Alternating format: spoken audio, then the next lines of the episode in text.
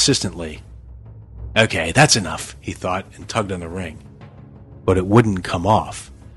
It had anchored itself to his finger. The gem was now swimming with a red light playing inside of the smoky green marble. A small storm cloud spurt of blood tumbled inside of its depths. The metal leaves started rustling, moving like organic leaves in the breeze. Uh oh. He had woken this stupid thing up. He yanked harder on it and felt it bite deeper in response. It sunk a thorny metal tooth right deep into his finger bone.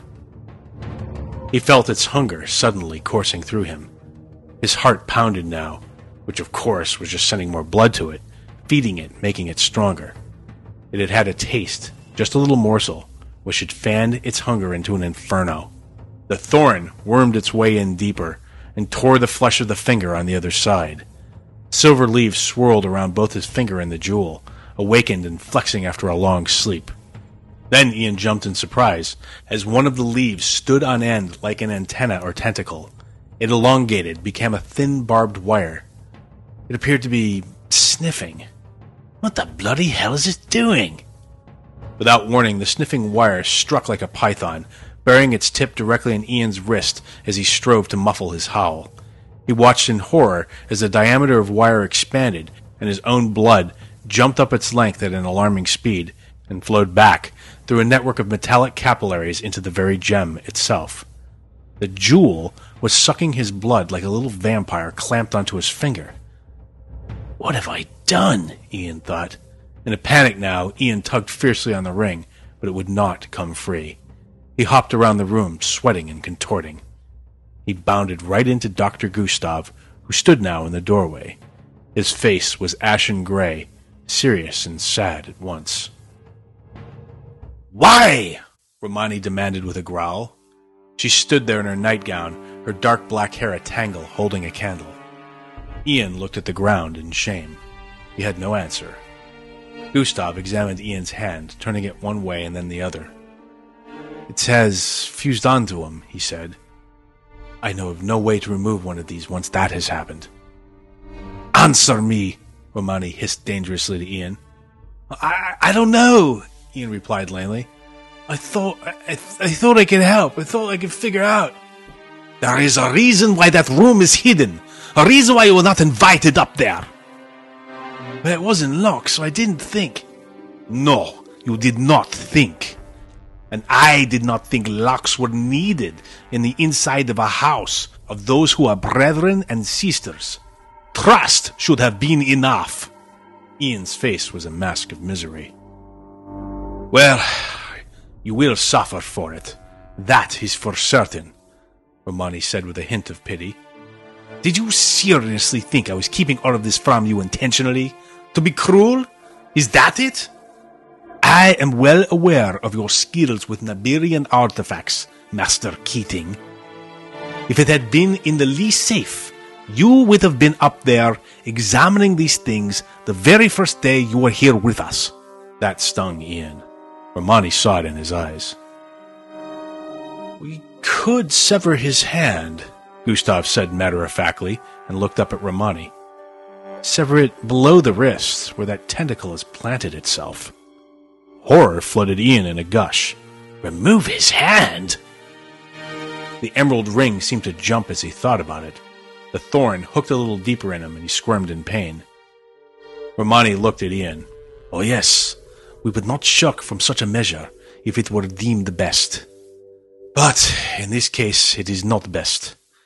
I do not believe such would work with one of these rings. Gustav, you know it would protect him. It would not allow us to remove his limb. Perhaps, Gustav sighed. Ah, you are probably right. Ian's voice dredged in his throat. What is this thing? Do you know? Gustav nodded. Oh, yes, it is blood metal. In ancient times, Nuberian centurions wore rings of blood metal instead of the golden armor. The ring itself is the armor. Ian looked down at his hand in confusion. How? It isn't protecting me like such as I can see. It just it just jumped down like a bleeding Rottweiler and won't let go. Yes, Gustav said thoughtfully. That is the way of it. It is a harsh master. It feeds on you, your blood, as you've probably guessed by now. But it will also surround you with an impenetrable dark metal frame in times of need. Armor will grow from it, encase you. It is not pleasant, we are led to believe, from what we have read. After a time, even Nuberian centurions refused to wear the rings because of this. They found the price of such protection too high. Ian gulped. Is there any way to remove it? Gustav shook his head with a pained expression. No. It is bonded to you, blood and bone, for life. For life? For bloody life? Ian's heart yammered like a caged beast. Only moments ago, this thing had not been on him. He could have walked away from it. It would have never troubled him. But all that changed in an instant. No, Ian breathed, backing away. No, that, that can't be right. There's got to be a way. Anchor will know. Mr. E will know. Gustav shook his head. I told you there was no super being here to save you this time. Did you think I did not mean it? Ian quaked. Oh, God, no! He fell to his knees and vomited in absolute fear. Yes, Romani said softly. Now I think at last you do understand. Madame Romani awakened Ian early the next morning, sometime around 4 a.m. She instructed him to put his coat and boots on and come with her at once, and not to wake Max. He apparently had a busy day scheduled with Dr. Gustav. Groggily, Ian obeyed. Within minutes, Romani and Ian were walking briskly in the bone-cold dark of the pre-dawn. As usual, the smell of horse was everywhere. The macadam streets never quite masked the odor completely, but it was especially pungent in the mists of dawn for some reason. I suppose you wonder where we're off to, Romani said to him curtly. Not that I owe you any explanation after what you did last night. Ian looked down at his finger. The pale green jewel glared back at him. His own blood now swam in the gem. It had become part of his circulatory system, an emerald organ. No, you don't, he replied quietly. I'll just... We're going to Grand Central Station. A train is arriving. A man will come, an old friend. We have other business, but it is possible he may know of a way to remove that infernal ring from your hand. Although I doubt it. Ian looked up at her. Don't get your hopes up, Romani said. I truly believe we shall never rid you of it only teach you how to live with it. And you have not even begun to know truly the price it will exact from you. Ian looked down at his feet. He felt deeply ashamed, and Romani knew it. Her voice suddenly softened, and she said, Oh, come now. I know it all seems overwhelming right now, but the truth is, no one grows older without making bad mistakes, without having their share of things like this to live with. Ian looked at her with doubt on his face. What about you, madame? What have you got to live with? Only I would do something stupid like this. I've always got to know, go poking my head into things. Romani smiled a little. Well, you won't be so quick to poke your head in the next time, will you? What could you have possibly done like this? Ian asked. I can't imagine you doing anything so stupid. And I don't see any Nuberian artifact latched onto your finger. But Romani surprised him by bursting out with heartfelt laughter. I am several hundred years old, Ian. The things I have to live with, the things I've done that I would take back if I could. You couldn't even imagine.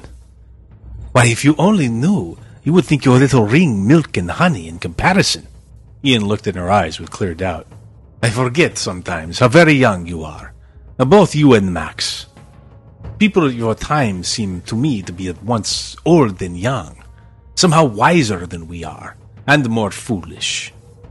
She looked at him now with an expression he had not seen on her ashen and exotic face. And then, as the blocks of gnarled black gaslight ticked by, and the sound of phaetons and carriages growled by, Romani told Ian her story. I grew up in the country, in the rolling hills of Eastern Europe. I am Sinti, Estrajarja clan, People in those olden times thought we were Egyptian and called us gypsy. And I do not mind the phrase, but we are actually descended from travelers out of India. Did you know that? We are Indian, not Egyptian. But that is another long tale altogether. We were wanderers. That bit is correct anyway. We traveled in colorful caravans, from countryside to grasslands, mountain to stream, and we were hated everywhere we went. Unclean, thieves, tramps, they called us. But again, we did not mind. We were free, they were not. And they always hated us for that. My people were adept at the practices of what we now call the dream time. The ability to read minds, to be unseen when we wished, to move faster than the eye could track, to shatter objects with our minds alone. These were arts known to us. They were common. But now I know this was partly because we had rich Nuberian blood in our veins as a people. But we are also closer to the earth, the true fabric of the world, than the people we met, who seemed to me to be clumsy and blind. But even amidst my own people, I was uniquely talented. My mother died soon after I was born, but I still had my father and seven brothers, a caravan of 150 or so. We were a close-knit tribe of Roma, of gypsies. But in 1693, in Moldavia, my 12th year, several things happened very quickly that were to change everything. And much as your 12th year did for you, Ian. One day, a man came, a man of the cloth. He told us we would have to change our ways, renounce our freedom, renounce the life of the Roma, or if we did not, we would be burned alive. I did not understand who was this man. Why did he care how we lived? What business of it was his? If he was unhappy with his life, that was no reason to take it out on us. But people are ever trying to make slaves of others. Humans seem to have learned that lesson from the Nuberians well. Ah, I was young and stupid. I did not know what I was doing, but I went and did it anyway. Romani stopped for a moment, overwhelmed with pain, and then she resumed her story. It angered me greatly, what he had said, this man, and so I stole out of our tent and took a horse and went to go see him, alone, without telling anyone. I arrived at his camp and demanded to speak with him at once. Little me, twelve years old, a small fury. It amused his guards to see this small girl so full of pluck.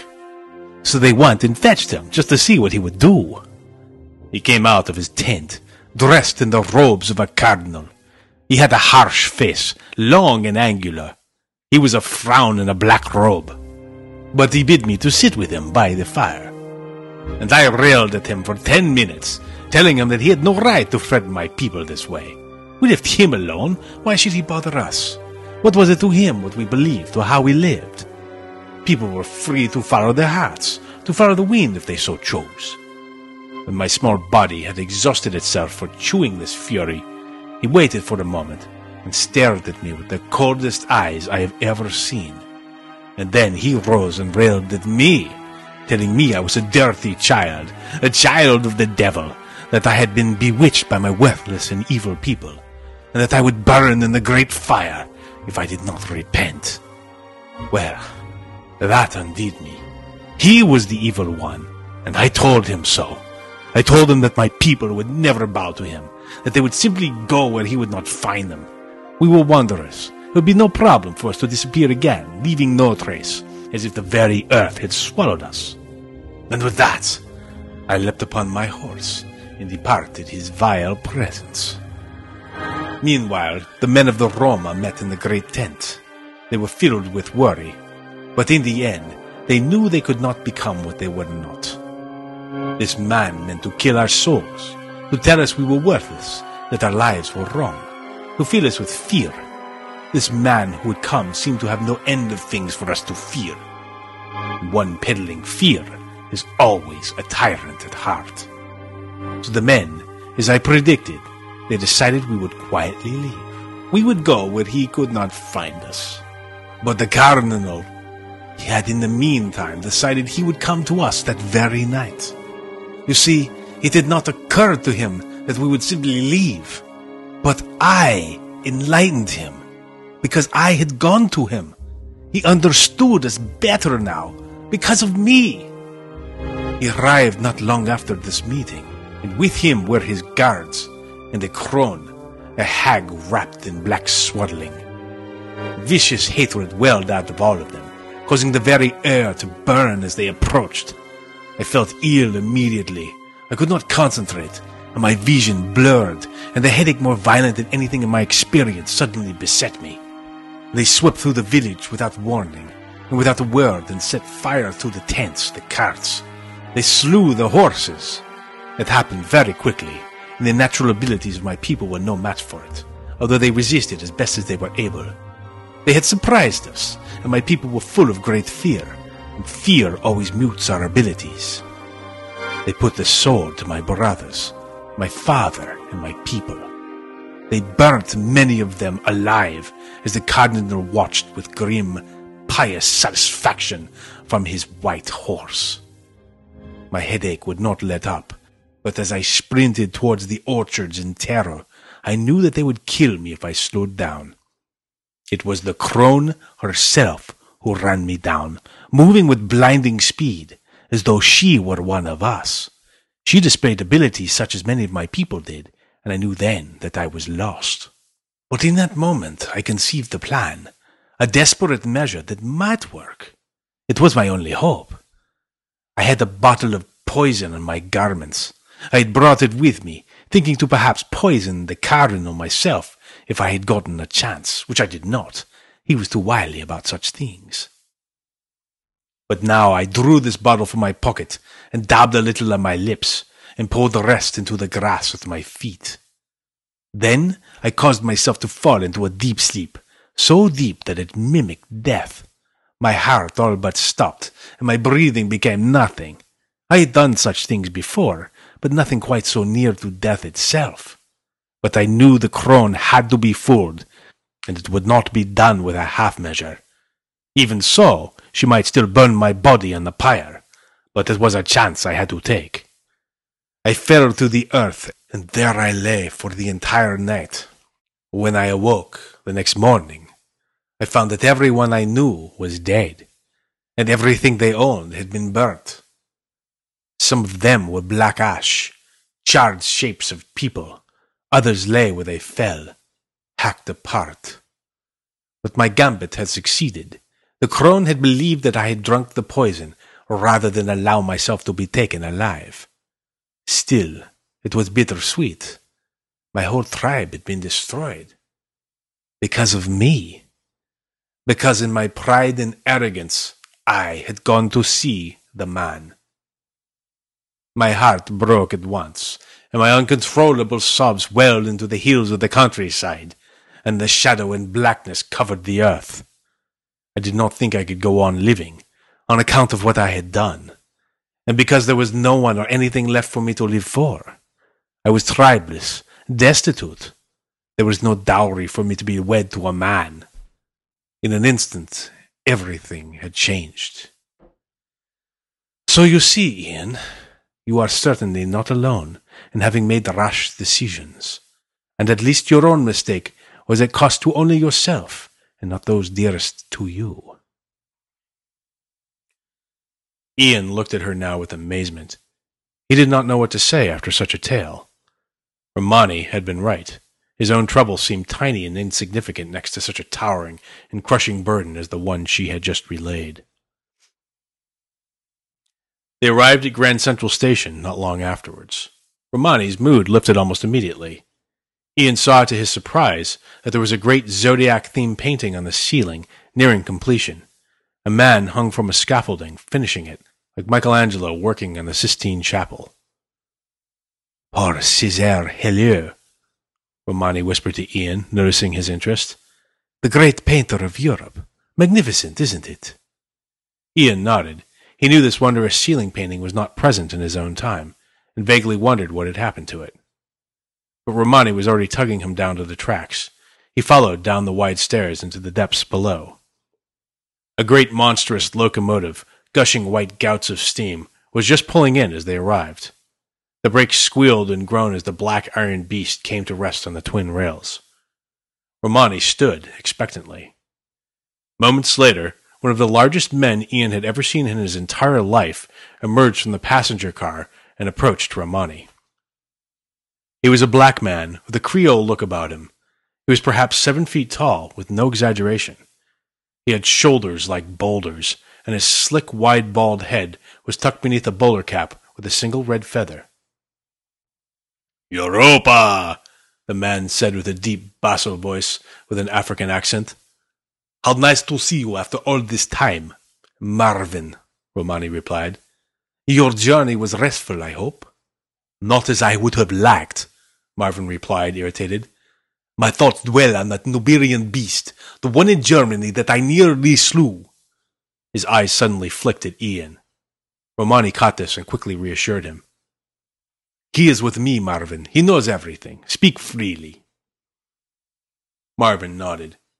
Marvin Sparkle, the man said, holding out one massive hand that looked like a slab of beef. Ian took it and shook. Ian Keating. Was like shaking hands with a giant. Then Marvin looked down and noticed the green ring on Ian's hand. He snapped his hand back as if Ian were holding a viper.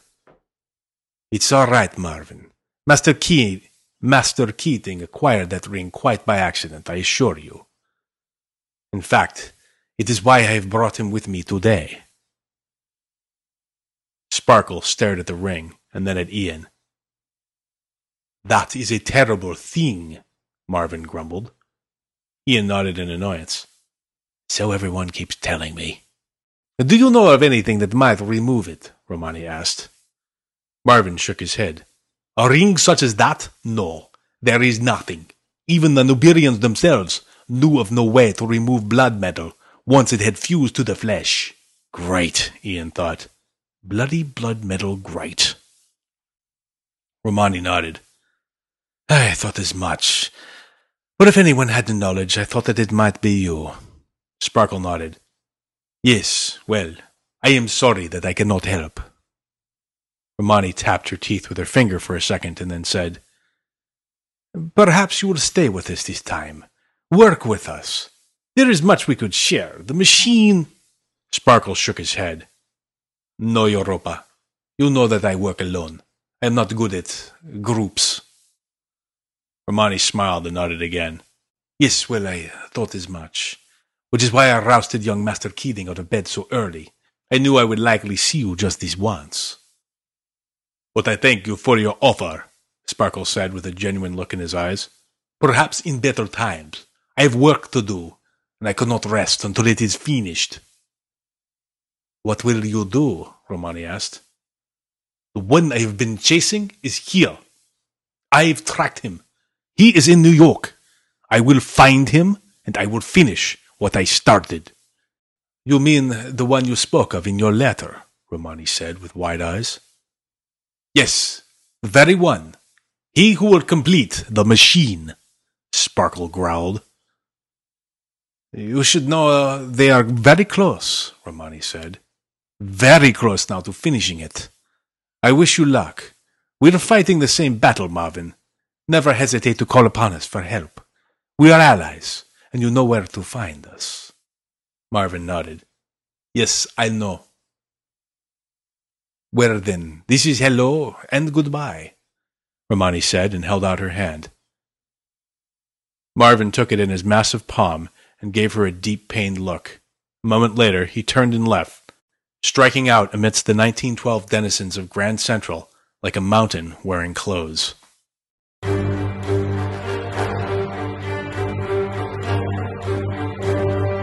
You've been listening to Max Quick, Book 2 the Two Travelers by Mark Jeffrey. Read by the author. Produced by Mark Jeffrey in association with Podiobooks.com.